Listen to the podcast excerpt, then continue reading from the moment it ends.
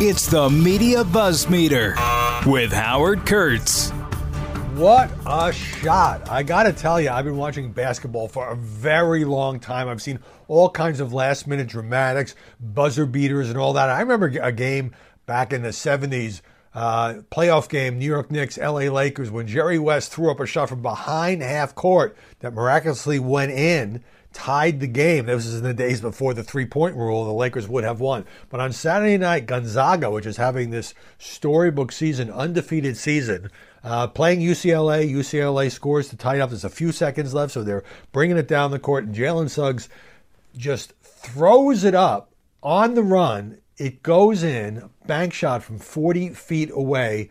Gonzaga wins the game and heads into the final game of March Madness uh, against Baylor. But the thing about this shot was, you know, a lot of the great last minute shots, at least, you know, you get a pass and your feet are set. He's running, he doesn't even have time. I mean, he's throwing it while going full throttle at the basket. I mean, that is great athleticism. So, uh, congratulations to Gonzaga. Uh, which is one game away from the first undefeated season in college basketball since Indiana in 1975-76. Wowza. All right, uh, this will really fill you with confidence in Mark Zuckerberg. Details from more than 500 million Facebook users have been found available on a website for hackers. I didn't know hackers had their own website. I thought it was all very secretive. Uh, the stuff appears to be several years old, but another example of how much information Facebook, not to mention other social media sites, collect from the likes of you and me. Uh, this was first reported by Business Insider uh, which says that there's information there from 106 countries, including phone numbers, Facebook IDs, full names, locations, birth dates, and email addresses. Uh, story on Wire Story here says Facebook has been grappling with data security issues for years. Okay. Hey, I hope you had a great weekend. Uh, I really enjoyed Media Buzz Sunday. If you didn't get a chance to see it, we've got a lot of the segments online. We had a couple of great segments with Glenn Greenwald. Uh, I had a pretty tendentious interview with Hogan Gidley, the former White House uh, Deputy Press Secretary and Trump campaign spokesman. We'll get into that a little bit on the podcast, what we were talking about. Uh, so I hope you have a chance to check that out. It was a beautiful weekend weather-wise here in D.C. It's now it's like California weather. It's up around 70 degrees, and everybody's coming out of their houses and all that. So I hope you had a good time. Now we've got so much to cover here, so let's just go to story number one. And since I started off with sports, story number one is baseball. Uh, baseball, more specifically, of course, the All Star game. Now I remember uh, on Thursday President Biden did an interview with ESPN, uh, with Sports Center, and was asked about what would just seem to be a kind of a fledgling move by the Baseball Players Union to move the All Star game out of Atlanta to protest the new Georgia election law. And um, Biden said, yes, the players are, are, are leading here, and I would fully support that. Next day, boom, MLB out of here, no All Star game in Atlanta. Um, and it's been hugely controversial, though it's actually just one example of uh, the corporate backlash to this new Georgia election law. I'll get into that as well. Um, so it just it was sort of like a tale of two presidents. And I got to tell you, you know, for about six years on Sunday morning when we got did the last minute prep for Media Buzz, um, my staff would be emailing me, or I would be seeing, you know, Trump tweeted this and Trump tweeted that, and we got to get this in. Well, maybe we can let this one go. Well, did you see this other thing he just said, responding to so and so? I mean, he just had, he knew he was very attuned, of course, to to news, to cable news, to the Sunday shows, and so he wanted to help drive the agenda. So Biden, having weighed in on ESPN, um, that was okay, and I, I have no doubt that that kind of provided a almost uh, Oval Office stamp of approval for what Major League Baseball wanted to do anyway. But then, boom, uh, you had Donald Trump come out and not only oppose the move, but call for a boycott of Major League Baseball, and beyond that, call for a boycott of other corporations uh, that were harshly critical of the Georgia law. Uh, anyway, New York Times has an interesting behind the scenes uh, takeout on what happened because it all happened pretty quickly.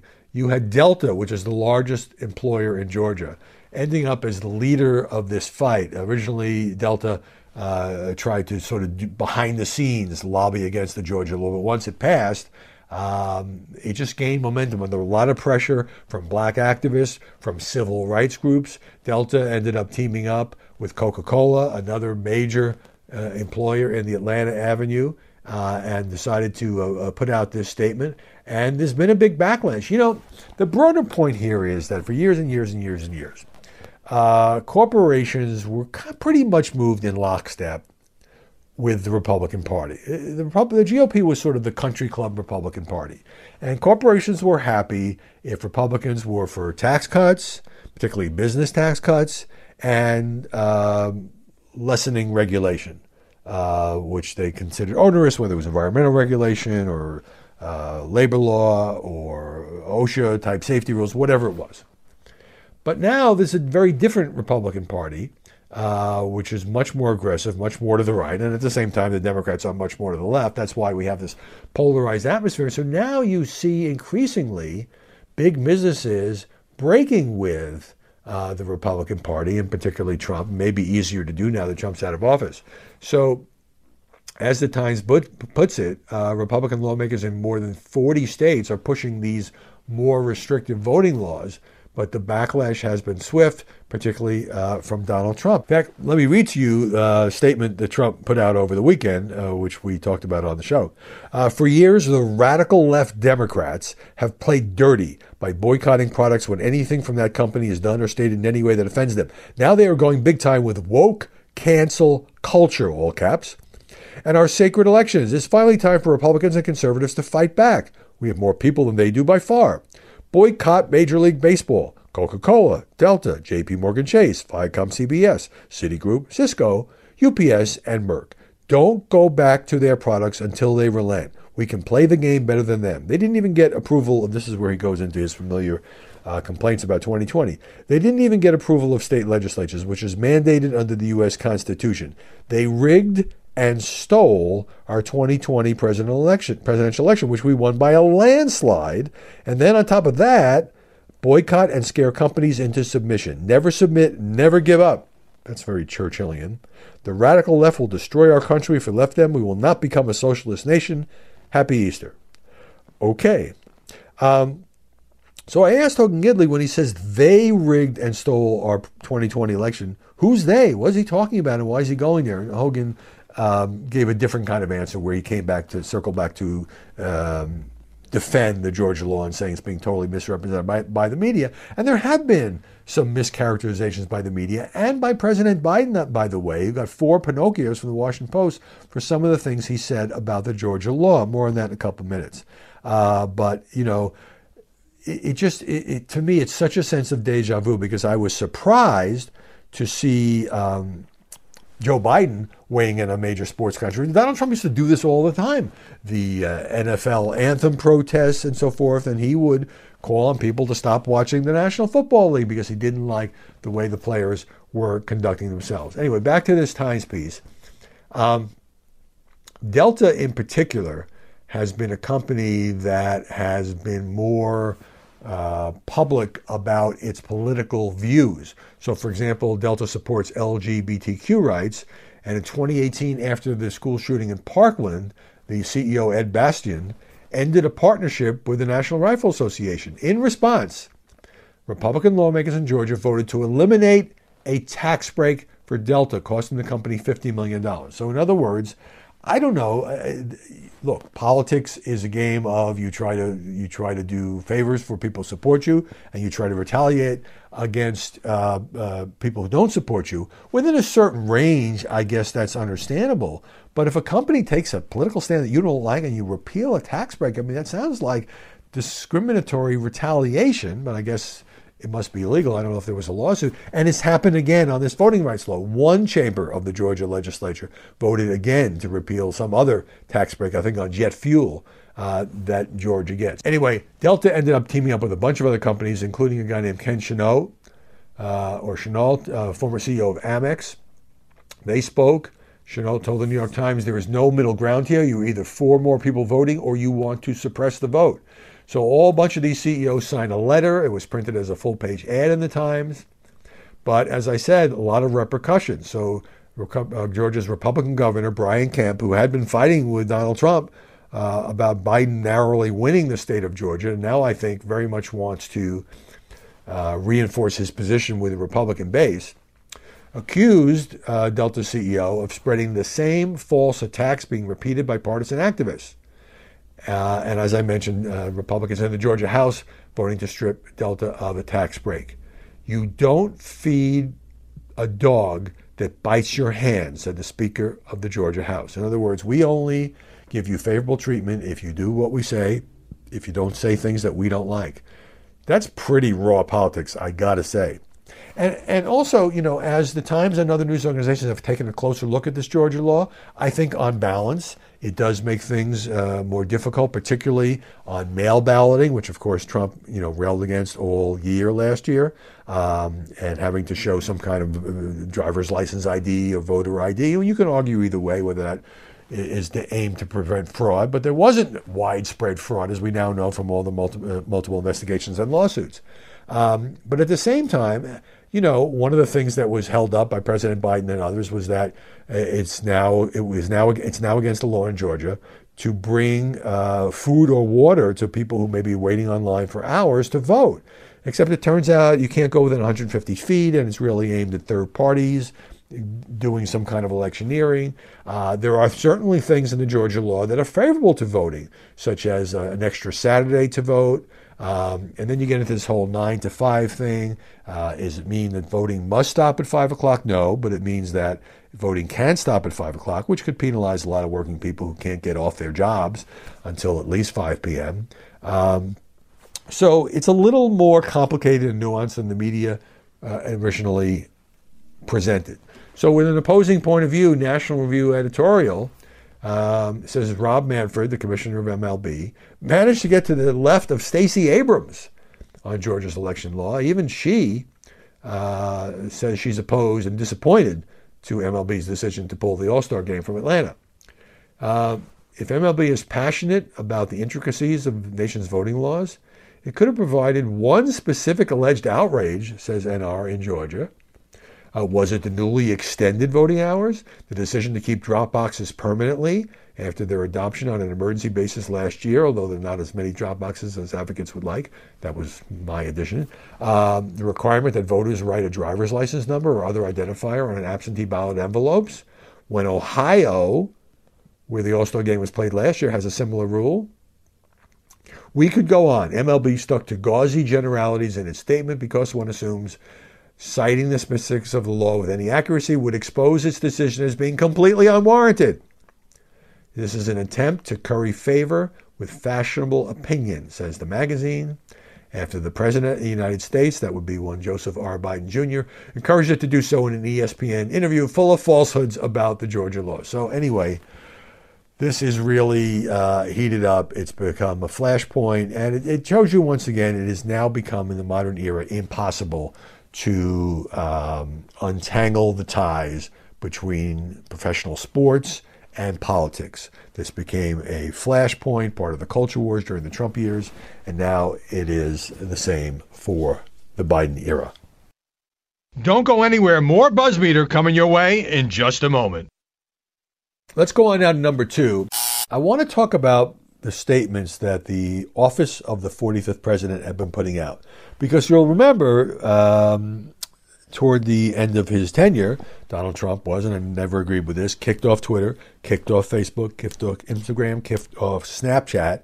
And then, you know, uh, sources close to the former president told me, and then he himself said in one of his television interviews, that he's kind of relieved, or, you know, uh, it's probably better, he said, from not to be on Twitter trying to respond to every single thing that happens every single hour, though was a very, very powerful megaphone for him. And he's confirmed that he's looking into, um, you know, starting or partnering with some company on a, a, new social media site. But instead, he puts out these statements. And the thing about these statements is, while they certainly contain strong language, you know, they are vetted by the people around him. So the most uh, harshest personal attacks have been taken out. Well, that has started to change in my view, because I get all these uh, in my in- inbox, started to change, particularly over the last 10 days. There have been more statements, and they have contained um, more language that can only be described as a Twitter-like and Trumpian.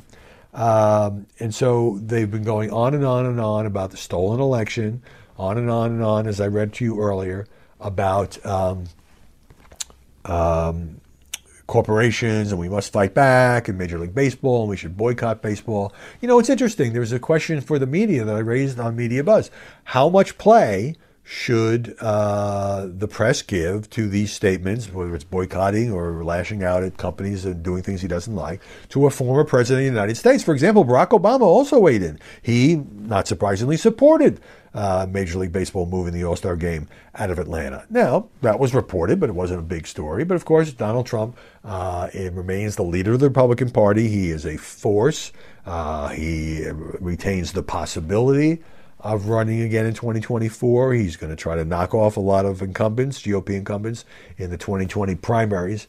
Anyway, a lot of these statements uh, I, have been quoting just because, you know, this is a guy who uh, has a very, very passionate following.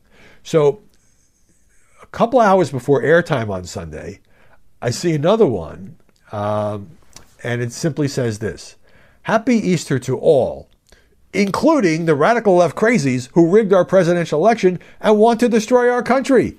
So it was my last question to Hogan Gidley. I said, What kind of Easter message is that? And Hogan said, Look how he's he's saying happy Easter to all, even people who are his detractors, even people who don't like him, even people who think this is a racist country. And I said, Hogan, he says in the message, who want to destroy our country. And he went on and on. And then I said, Hogan, happy Easter to you. Uh, then oddly, you know, because Trump got a lot of flack because what kind of Easter message is that? I mean, if you want to attack the radical left crazies, the radical left Democrats, do that. But to wrap it into an Easter message was weird. So he got a lot of heat. So about 40 minutes after the show ended, look at my inbox, there's another statement from the 45th president's office. And it just said, Happy Easter. Maybe somebody convinced him that you need just a plain old uh, let's all celebrate this uh, holiday as opposed to you know injecting uh, a contentious political message into it. But I just thought it was funny that he had a, he had a do over. Right at first, it's just radical left crazies, happy Easter, and all right, happy Easter, everybody. Meanwhile, new poll out from Reuters says.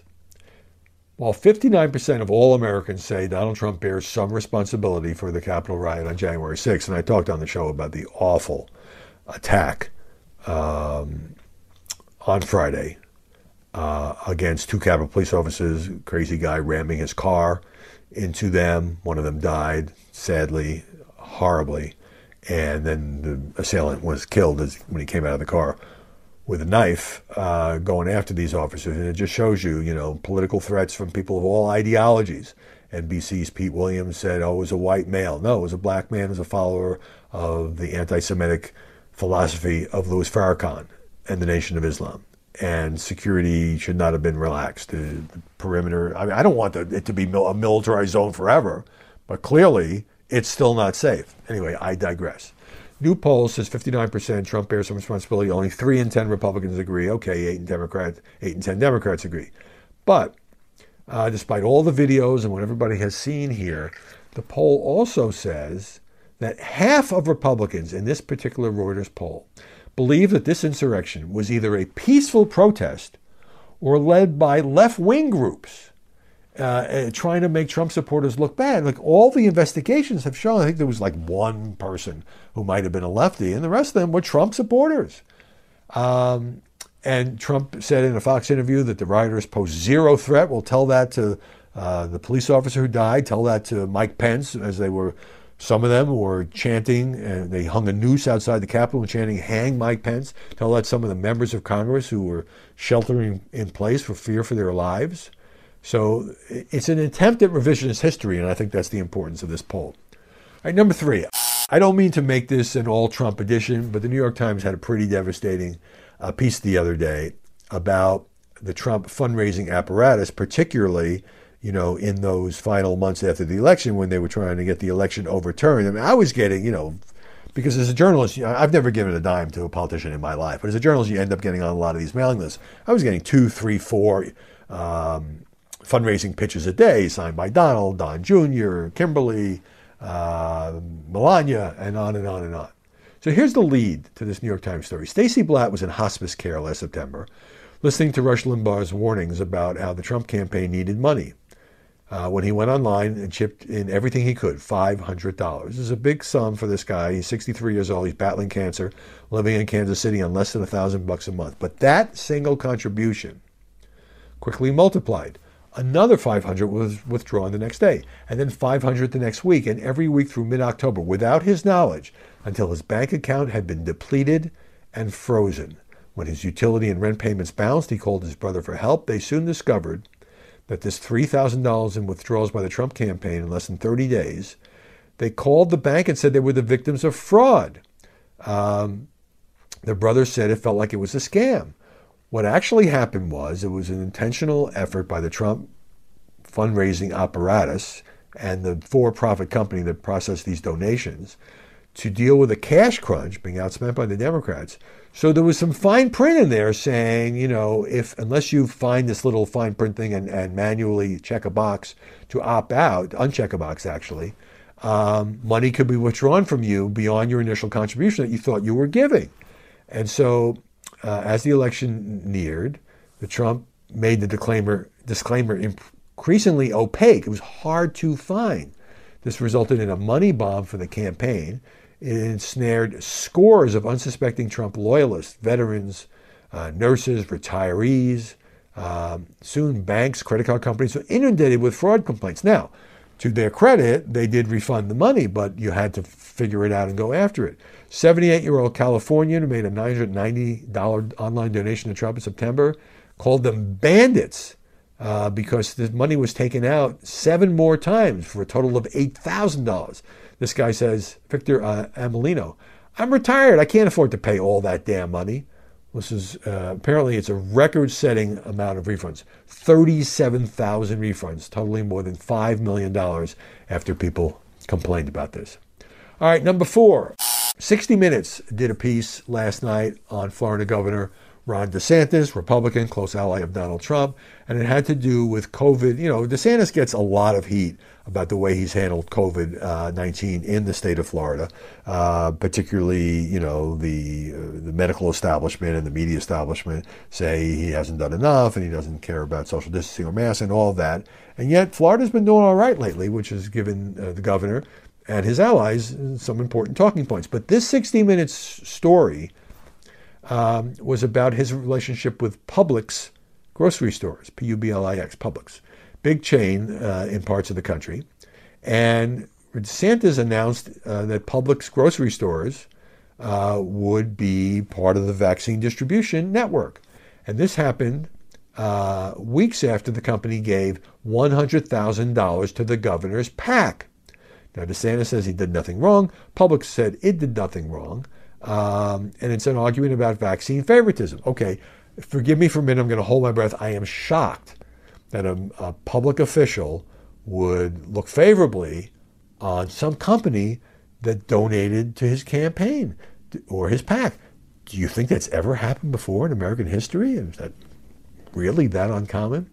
So um, Sharyn Alfonsi of CBS did the story. She went to a press conference in Orlando to confront DeSantis about this. She said, um, um, you know, didn't this, the criticism here is that it's pay for play, Governor. DeSantis said that was a fake narrative, saying he had met with local officials to discuss options. Part of what he said that wasn't included in the 60 Minutes report was that, you know, Publix wasn't the first choice. He had deals with CVS, with Walgreens, with hospitals, but after a while there were parts, this is DeSantis' view of it, uh, his response at that news conference. After a while, there were parts, certain communities and parts of the state that weren't being reached. And so he tried, a lot of senior citizens, he says, live within a mile of Publix. The counter argument is that there are a lot of communities that don't have a Publix. Uh, in any event, it was only after he, the state of Florida partnered with these other pharmacies and institutions that Publix got this deal. And it's the same thing, you know, in my area, many other areas. You know, first uh, in this area, Washington area, for example, you had Safeway and Giant supermarkets. Then CVS came into it later. Um, and of course, many hospitals and, and places like that, and then Walgreens. So I don't know if it's as big a scandal as 60 Minutes is making it out to be. The, the optics aren't great in terms of the big uh, PAC contribution, but kind of shrugging my shoulders here. I think it's just politics. All right, number five, Amazon. I've talked about this before on the podcast.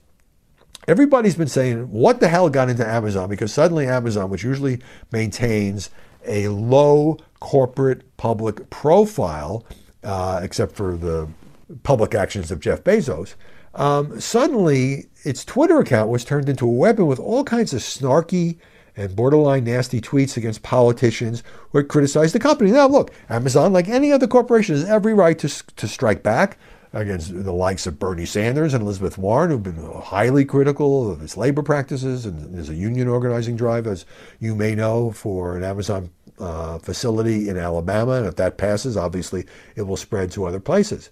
But it, where it really went over the top was when a Democratic uh, congressman from Wisconsin, Mark Pocan, um, tweeted the following paying workers $15 an hour, which Amazon does, uh, despite the fact that there's no federal minimum wage at that level, despite the efforts of Biden and the Democrats, doesn't make you a progressive workplace when you union bust, the congressman says, and make workers urinate in water bottles. So Amazon officials account, official account says, you don't really believe the peeing in bottles thing, do you? If that were true, nobody would work for us. But P-gate has taken another turn because um, a number of news organizations looked into it, and there are numerous Amazon employees who said they had little choice but to use plastic bottles uh, to urinate. Uh, and the website The Intercept said it obtained internal documents showing Amazon executives were aware of the practice.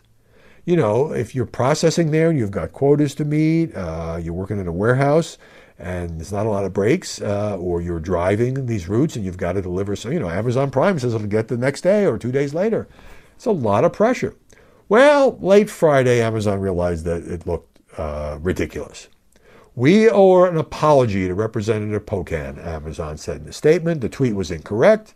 It did not contemplate our large driver population and instead wrongly focused only on our fulfillment centers, which it said had dozens of restrooms that employees could use at any time. But Amazon continues.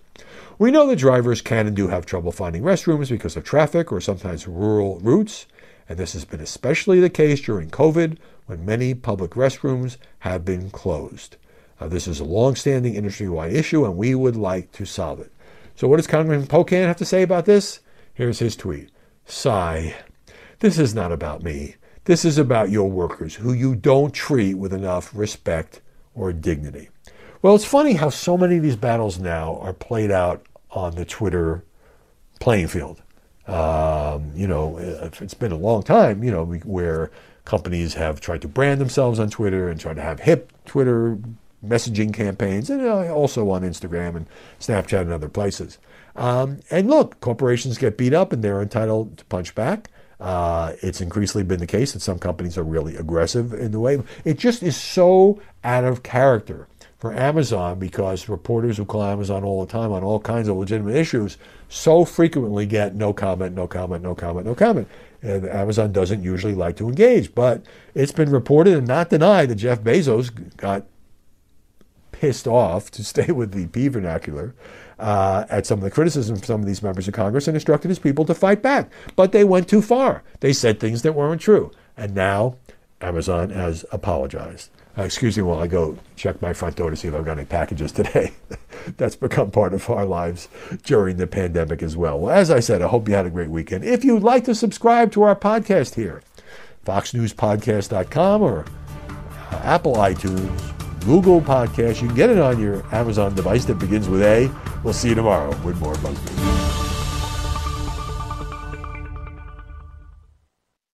This is Jimmy Failla, inviting you to join me for Fox Across America, where we'll discuss every single one of the Democrats' dumb ideas. Just kidding. It's only a three hour show. Listen live at noon Eastern or get the podcast at foxacrossamerica.com.